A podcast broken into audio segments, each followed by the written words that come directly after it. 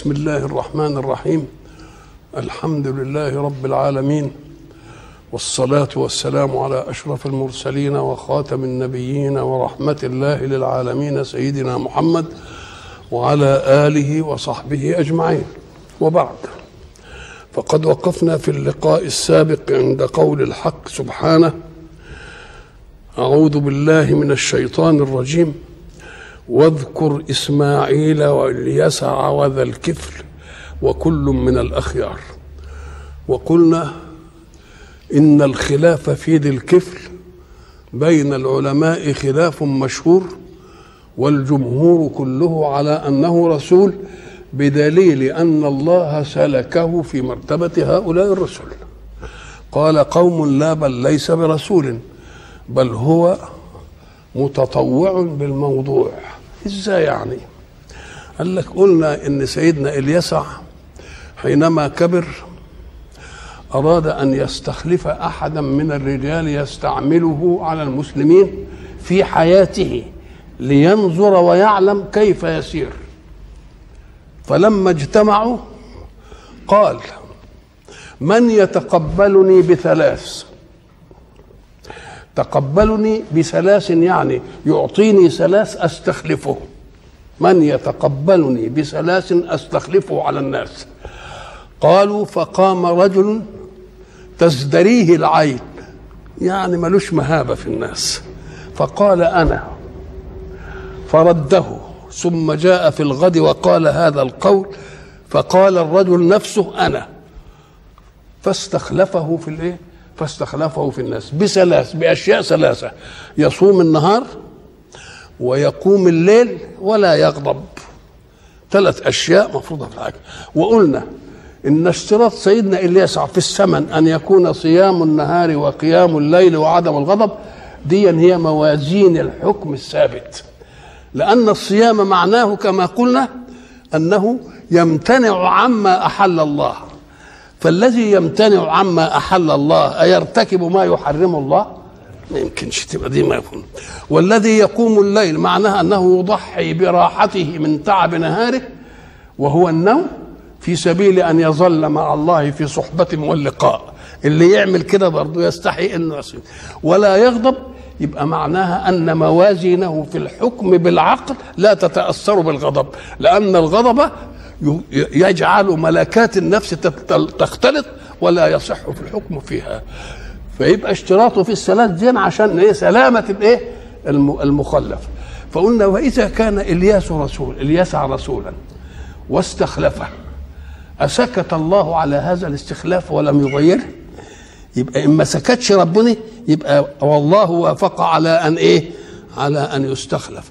كما وافق لموسى في قوله وأخي هارون هو أفصح مني فأرسله معي يريد أن يصدقني ووافقه الله. فما دام الله يبقى اللي قال انه رسول يبقى لأن مولى من من رسول وهذا الرسول ما دام الله سكت عنه وأقر عمله يبقى كأنه إيه؟ مرسل. طب متطوع. يعني إيه متطوع؟ قال لك هو رجل فسد الزمان في أيامه ثم رأى فساد الزمان لا يصلح إلا برجل له عدالة وله نزاهة في الحكم يحكم الناس. فقال يا ناس عايزين نتخلص من الفوضى اللي إحنا فيها دي. وأنا أعدكم بأن أكفيكم أمركم وأسير فيكم بالعدل. فوافقوا عليه. يبقى ده اسمه متطوع. لما تطوع بمنهج الله والمنهج اللي الرسول جابه كده أدي حجة من قال أنه ليس إيه؟ رسول. وحجة من قال انه رسول إن اليسع إيه؟ استخلفه. وتبقى المسألة. قلنا بقى الشرط بتاعت الصيام والنهار. وقيام الليل أمر لم يتدخل فيه الشيطان. فأراد الشيطان أن يدخل إليه من ناحية الغضب. فكان يرسل ذريته عشان يغضبوه. فما يغضبش. فقال لهم طب ارفعوا ايدكم وأنا سأتولى هذا الأمر. يعني إبليس المعلم الكبير بقى. يروح عشان يغضبه. كان ذا الكفل لا ينام إلا في القيلولة. نومه ليل النهار هو الشويه بتوع القيلولة. ويأمر خادمه والواقف على الباب إنه يمنع الناس في الوقت ده لأنه ما فيش إلا هو بينام فيه. فكان الشيطان إبليس يتحين هذا الوقت ويروح يطرق على الباب ويعمل له ضجة ومش عارف إيه. يقول له مالك؟ قال له أنا رجل ظلمني قومي وعملوا فيا كت كت كت كت كت كت. وعايز تنهيني من المسائل. يقول له ألا تعلم أن هذا الوقت هو الذي أستريح فيه؟ فتعالى لي في وقت أكون فيه يعني موجود بينكم وأنا أقضي. فذهب. وقالوا تاني يوم برضه عمل العملية دي. ثالث يوم وجد الباب مغلقا. فنفد إزاي؟ قال بعض العلماء أنه لا وجد قوة في البيت فاستغلب الحارس. استغفله يعني. وإيه؟ ودخل من القوة. فلما طرق عليه مخدعه قال له ألم كذا كذا كذا كذا؟ لكن الباب مغلق. فكيف دخلت؟ فتلعثم. قال إذا أنت هو. يعني أنت الشيطان. فعرف وقال والله لقد احتلنا على أن نغضبك فلم نفلح. وذريتي وقفت عند هذا الحد فقلت لهم أنا. وما دمت لم تغضب فأنا هتركك لإيه؟ لحالك. اذا أدي كل الكلام في مين؟ في ذا الكفل اللي قالوا إن ذا الكفل اللي كفل مريم وكفلها زكريا واللي قال لا ذا الكفل ده مش هو ده, مش هو زكريا ده واحد كده هو تطوع زي ما قلنا حكاية الإيه؟ التطوع. هذا الكلام في قصة مين؟ لأن لأني أريد أن أجل العلماء عن خلاف في شيء يصح أن نلتقي فيه. بس نعم. ما شاء الله هذا اللي تقدم ده كله الرسل اللي تقدم موكب الرسل كله. ماله؟ هذا إشارة على ما تقدم من الرسل. هذا ذكر. إيه هذا ذكر؟ إحنا قلنا من معاني الذكر التذكير تذكير الناس. ليه؟ لأن ربنا قال إيه؟ أن تضل إحداهما. فتذكر إحداهما الأخرى. يبقى هذا الذي ذكرناه من موكب الرسل ومن موقف أممهم معهم ومن احتمال الرسل للسفاهة وقلة الأدب والاقتراء باللسان وبالجوارح على الرسول. قلنا هذا عشان الرسول إيه؟ نذكر الرسول محمد الذي لقي من قومه ما لقى بهؤلاء وليس هو بدعا في الرسل. ما دام هو مش بدع في الرسل يبقى اللي جرى على الرسل لازم يجرى إيه؟ وإذا كنا نقيس الابتلاء بمقدار الرسالة كان يجب أن يكون نصيب محمد عليه الصلاة والسلام في هذا الايذاء أكثر من نصيب الرسل إيه؟ من نصيب الرسل أي أجمعين. هذا ذكر. نسلي به محمد حتى يعلم أنه ليس بدعا في الرسل وأن عظمته في أن يتلقى سفاهة القوم. ليه؟ قال لك لأن القوم حين يسفهون على رسول يدل على أنهم كانوا منتفعين بالفساد الشائع في قومهم. وهذا جاء لينهي هذا الفساد. يبقى خصم ولا مش خصم؟ فكلما اشتدت عداوتهم له وإيذاؤهم وسخريتهم منه واستهزاؤهم ورميه لهم بالكذب وبالسحر وبالجنون يبقى يستاهل محمد أكله ليه؟ لأنه جاي ينهي الفساد فعناصر الفساد تزعل منه. فلازم إيه؟ يقفون. اذا كل واحد يتعرض للدعوة ثم يجد مجترئين يقعدوا ينالوا منه يبقى يجب أن يصر. ليه؟ لأنه معنى ذلك أنه نال منهم وغاظهم وأراد أن يوقف إيه؟ أن يوقف فسادهم. هذا ذكر لك يا محمد وتسلية لك في أنك لست بدعا من الرسل وأن ما جرى على الرسل يجب أن يجري عليك. بل إن كان الذي يجري بمقدار مقامك في الرسل فأنت خير الرسل. يبقى لازم تنال ازاء إيه؟ أكتر من كده شوية يبقى هم برضه يعني رحمك شوية. هذا ذكر. وإن للمتقين لحسن مآب. إيه؟ إن للمتقين لحسن مآب. الله. يبقى هذا ذكر ده موضوع بنسل به رسول الله. طب وإن للمتقين لحسن مآب؟ دي إيه إزاي بقى. ساعة ما تتكلم على حاجة وتقول والله فلان عملت فيه كذا وكذا وكذا كذا هذا ولا أقول لكم ما فعلته ثانيا. يعني هذا يكفي إنما أنا هقول لكم حاجة تانية. يعني ده موضوع تاني. هذا اللي إحنا بنذكره ذكر لمحمد عشان يتسلى. ولكن في حاجة تانية أهم من كده. وإن للمتقين إيه؟ لحسن مآب التانية دي. يعني إيه؟ يعني أنت هتصفر بعكسين اتنين. إننا بنسليك وإن ليك جزاء في الآخرة على المتاعب اللي أنت شايفها دي. يبقى كأن الأمر لرسول الله من جهتين. الجهة الأولى تسلية بأن الرسل فعل بهم كذا وإنك أنت كمان هيبقى لك إيه؟ للمتقين لحسن إيه؟ مآب حسن مرجع إلى الله. يبقى حاجتين اثنين يبقى الواو ما تجيش إلا إمتى؟ إلا إذا ذكرنا شيئا أشرنا إليه بهذا. نقول ده مش بس ده وفي حاجة تانية. وفي حاجة تانية. هذا يعني معطوف عليه إيه؟ وإن للمتقين لحسن إيه؟ لحسن مآب أو حسن مرجع. ما هو المتقين؟ متقين متقين دي مادتها من وقى وقى يعني حال بين شيء يسيئه وبين نفسه. عمل وقاية بين شيء يسيئه إيه؟ وبين نفسه. هذه الايه دي معنى اتقى اتقى يعني صنع وقاية بين نفسه وبين شيء يأتيه بشر يقول به علشان ما يقعش. فإذا ما نظرنا إلى المادة في القرآن وجدنا الحق سبحانه وتعالى حين يأمر باتقاء الإنسان لنفسه تكليفا يكلفه بأن يقي نفسه مما يعود عليه بشر. نجد إن مرة يقول اتقوا الله. ومرة يقول اتقوا النار. ومرة يقول اتقوا فتنة لا تصيبن الذين إيه ظلموا منكم إيه خاصة. الله اتقوا ما بين أيديكم وما خلفكم. الله يبقى اذا إيه إزاي تيجي اتقوا الله واتقوا النار؟ واتقوا الفتنة.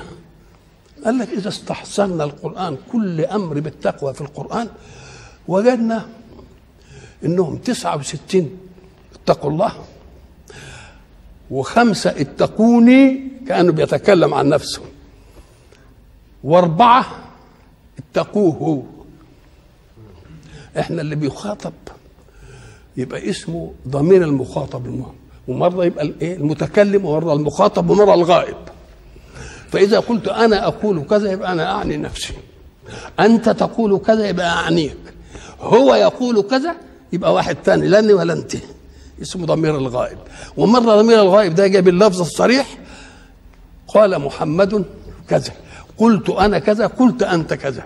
يبقى إذا مرة يجي ضمير الغائب ومرة يجي بالصريح لا بصريح العباره فإذا كان هذا هو المقول نقوم نقول له طب اتقوا الله وردت قد كده. لكن فيها أيضا اتقوا ربكم. وردت أربع مرات في الإيه؟ في القرآن. يا الناس اتقوا ربكم الذي خلقكم إيه من نفس واحدة. يا الناس اتقوا ربكم إن زلزله الساعة إيه؟ شيء عظيم. الله. أربعة في القرآن. كلام حلاوة. واتقوا النار وردت مرتين اثنين. اتقوا النار التي وقودها الناس والحجارة بتاعت البقرة. واتقوا النار الثانية اللي في غافر التي أعدت للكافرين. الله. يبقى شوف كم واحدة اتقوا الله وكم واحدة اتقوني وكم واحدة إيه؟ اتقوه. كم واحدة اتقوا الايه؟ النار. وكم واحدة اتقوا إيه؟ ربكم. وبعدين قال اتقوا الايه؟ الفتنة. الله. إيه دي الحكاية دي كلها؟ دي ودي ودي. ما الجامع بينهما؟ الجامع بين الأشياء دي كلها في الاتقاء إيه؟ وليكن واضح اتقوا الله واتقوا النار. نوضحها فيه دي بس لأن هذه الايه؟ قال لك فيه آية واحدة في القرآن. اتقوا ولم يقل فيها نتقي مين. بس. الله. أم قال لك اتقوا دي ما جابش المتقى. نقوم نقول له دي عشان تشمل الإيه؟ الكل مطلق التقوى. سواء كان الله أو ربكم أو النار أو اتقوا فتنة أو إلى يبقى اتقوا بس. يبقى المراد أن تكون إيه؟ التقوى. كلام عال قوي الحق سبحانه وتعالى حينما يأمرنا بأن نتقي النار يعني نجعل بيننا وبين النار وقاية هي تنفيذ ما كلفنا به بفعل ولا تفعل. دي اللي هيقينا من النار. طب واتقوا الله. إحنا خدناه على ان اتقوا الله يعني أطيعوه فيما أمر ونهى. ليه؟ قال لك لأن قلنا زمان أن لله سبحانه صفات جمال وصفات جلال. قهار. مش كده؟ ذو البطش. عزيز ذو انتقام. كل دي صفات إيه؟ جلال. بترهب مين المخالف؟ صفات التانية صفات جمال. فإذا قال الله اتقوا الله يعني اتقوا صفات الجلال من الله لأنه قادر أنه يبطش بكم. جلد على انتقام الله. يبقى هي بتقول لأن النار جند من جنود الله. فإذا قال اتقوا الله من صفات جلاله يعني اتقوا النار واتقوا الفتنة واتقوا ربكم واتقوه هي كلها داخلة في إيه؟ في مسائل الايه؟ في التقى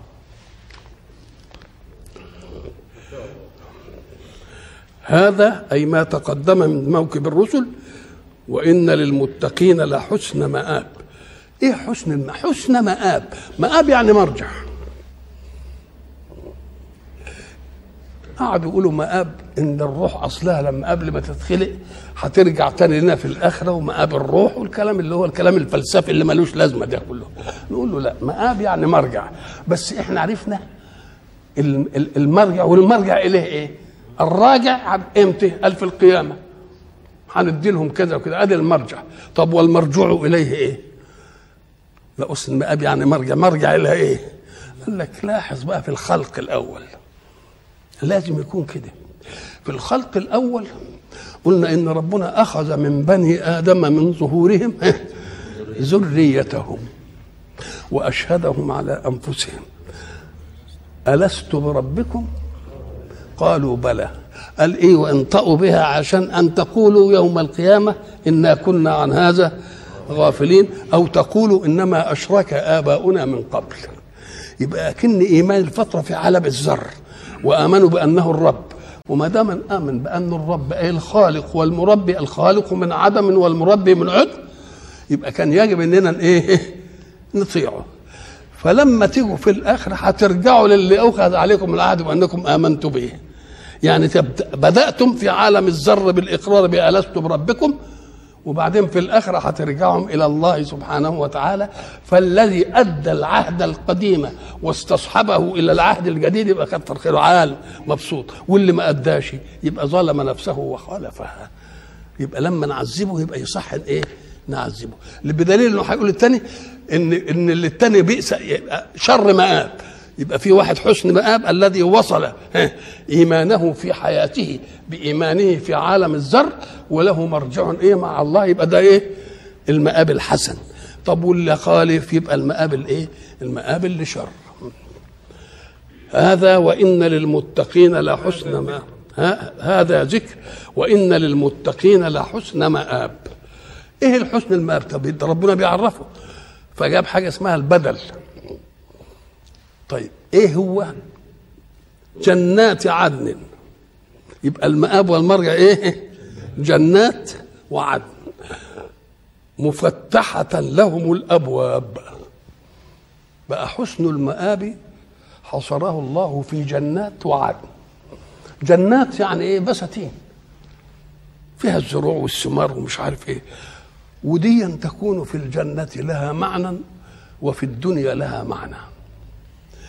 والمعنى الجامع بينهما أن الجنة المكان اللي فيه أشجار وفيها ثمار وفيها أزهار وفيها شيء جميلة وفيها كل ما يمكن للإنسان أن يحتاجه فكأنها تجنه أو تحبسه عن الكون كله يبقى فيها ما إيه؟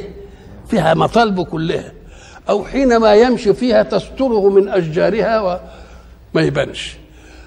أيود أحدكم أن تكون له إيه؟ جنة بربوة واضرب لهم مثلا أصحاب الإيه؟ الجنة. مش الجنة بتاع الآخرة ده جنة في الإيه؟ جنة الدنيا اللي هي البستان. أهو ده البستان اللي ربنا حط فيه آدم عشان يتلقى فيه التجربة التكليفية. بقال له كل من كل هذا ولا ولا تقرب هذه. والتكاليف كلها افعل ولا تفعل. فلما قال كل منها رغد حيث شئت إنما بس دي ما تقربش منها. فكل منها رغد دي افعل. ولا تقرب. أدي الإيه؟ لا تفعل. دي رمز للإيه؟ لكل تكليف. كل تكليف مؤداه افعل كذا ولا تفعل كذا. فلما حب الناس اللي يقول لك ده الجنة دي اللي كان ربنا ودي فيها آدم وبعدين عصي طلعه من الجنة. نقول له يا شيخ ده أول إخبار من الله عن آدم مش قال أنا خلقته للجنة. أنا خلقه إني جاعل في الأرض خليفة. نقوم نقول إيه حكاية الجنة دي؟ قال لك لما تحب واحد تدربه على عمل بتتكلف له بالإقامة وبالنفقة ومش عارف إيه وبتاع عشان تديله الإيه؟ التدريب اللي على المهمة بتاعته فلما جربه افعل كذا ولا تفعل كذا واحذر الشيطان نسي وتبع الشيطان فلما تبع الشيطان بدت له سوءته قال له بقى أنت خدت التجربة دي إن اللي يخالف منهجي تبدو فإذا رأيت عورة في الكون إلى أن تقوم الساعة فاعلم أن لله منهجا معطلا. كل ما تشوف حاجة بدات لهما إيه؟ الله أكنه كان بيتغذى إزاي امال إيه بدت لهما سوءتهما إحنا على السوءه الأمامية والسوءه الخلفية. طب اشمعنى بقت سوءه دلوقتي؟ أما لك لأن لما تشوف ما الفرق بين نتوء السوءة الأمامية ونتوء الأنف ولا ولا الأصبع. إيه ما هي؟ قد بعضها يعني. طب ما الفرق بين فتحة السوءة اللي في الخلف وفتحة البق طب ما هي فتحة وفتحة. إيش اللي فيها دي يعني؟ إذا متى كانت عورة؟ لازم لما بقت لها مستقذرات لكنه لما كان بيأكل على منهج الله يأكل من كل الشجر ولا يقربش هذه الشجرة كان بيأكل على قد استبقاء الحياة ولا يبقاش له فضلات. لا فضلات ميه تيجي من قدام ولا فضلات شيء آخر تيجي من وراه. فلما ذاق الشجرة حب بقى يتبول وحب يطلع أرياح الله بقى إيه الحكاية اللي حصلت؟ ويداري. ما دي يا سيدي لأنها هتبقى عاده خلاص انتهت المسألة. فلما أك... فلما بدت لهما إيه؟ سوءاتهما. دي تنبيه بقى دي المنهج التكليفي اللي خده آدم في تدريب الجنة افعل ولا تفعل واحذر الشيطان. لأنك أنت الخليفة هيظهر لك الإيه؟ فلما ذاق الشجرة بدت لهما إيه؟ سوءات. أكنها كانت الأول وبعدين طفقا يخصفان عليهما من ورق الإيه؟ قال يداروها هي ما تدراش لأنها ستدفع ستدفع السم المغطيها دي. بول بده ينزل أو أي حاجة بدها تنزل هتعمل إيه؟ آه يبقى بقى ما صارت سوءة بالإيه؟ بالمخالفة. ودي أخذ منها البشر إنهم لما يكونوا في مكان الأكل أو التموين يبقى قليل عايزين يقللوا أكل الجندي وعايزين يقللوا محتاج احتياجه للفضلات فعملوا أقراص تدي غذاء ولا تسحمش المعدة مش كده ولا إيه؟ يبقى اذا الحق سبحانه وتعالى كان يقوتهم من الثمر بتاع الجنة بما لا يبقي إيه؟ فضلات طهي مين؟ طهي الحق يبقى إحنا بتطلع منا الحاجات دي لانها طهي الخلق وبناخد ونملى بطننا وتتعفن وتعمل لها إيه؟ تعمل لها مظاهرة وده رمزية على أن السوءة أو العورة في المجتمع لا ت... ما تظهرش إلا إذا حصلت إيه؟ مخالفة مخالفة وبعدين نبهه قال له الشيطان عدو ليك أم الشيطان يدخل عليه من باب إيه؟ قال له ده ما منعك أن تأكل من الشجره دي إلا أن تكون أن تكون ملكين أو تكون من الخالدين. لو أن آدم بقى ما نسيش كان يقول له الله ما دام أنت عارف إن الشجرة دي تديني الخلد طب أمال ليه طلبت من ربنا هتقول له أنظرني إلى يوم يبعثون؟ ده أنت طلبتها منه أنظرني إلى يوم يبعثون. يبقى أنت كذاب في الحكاية إنما ما تنبش ولقد عهدنا إلى آدم من قبل فنسي. ولم نجد له إيه؟ ولم نجد له عزمة. ودي ليه؟ قال لك لأن آدم ده هيبقى صنف أب لصنفين من الناس. أب للخلق جميعا وأب للرسل اللي إيه؟ اللي ربنا عاصمهم من الله. فلا بد أن تتمثل في حياته الأمرين. أمر إنه رسول يبقى معصوم وأمر إنه من المرسل إليهم اللي هو المخلوقات الثانية يبقى مش معصوم. فخد الأولانية في الجنة وبعدين لما ربنا عمل ولد بقى انعصم ولذلك الناس يقول لك إزاي آدم يعصي؟ نقول له ما كانش لسه نبئ بدليله. ولقد عهدنا إلى آدم من قبل فنسي ولم نجد له إيه؟ وبعدين قال إيه؟ فتلقى آدم فتلقى آدم من ربه كلمات. وبعدين ثم اجتباه ربه. ما دام اجتباه يبقى الاجتباء قبل الإيه؟ بعد المحنة. يبقى اذا آدم بيمثل مظهرين اثنين المظهر الأول إنه بشر يخطئ ويصيب. ودي حصلت في الأول. والمظهر الثاني إنه إيه؟ إنه معصوم. ثم اجتباه ربه. ثم دي عشان التعقيب وإنه فيه مدة. يبقى اذا ما آدم يمثل الإيه؟ يمثل الأمرين الاثنين. طيب. كلمة جنات عدن جبناها الجنة اللي فيها مستلزمات الإنسان. أشجار وثمار وزهور وظلال كل دي موجودة في في الجنة. ودليل إنه تكلم عنها في الجنة في الدنيا. أيود أحدكم إيه؟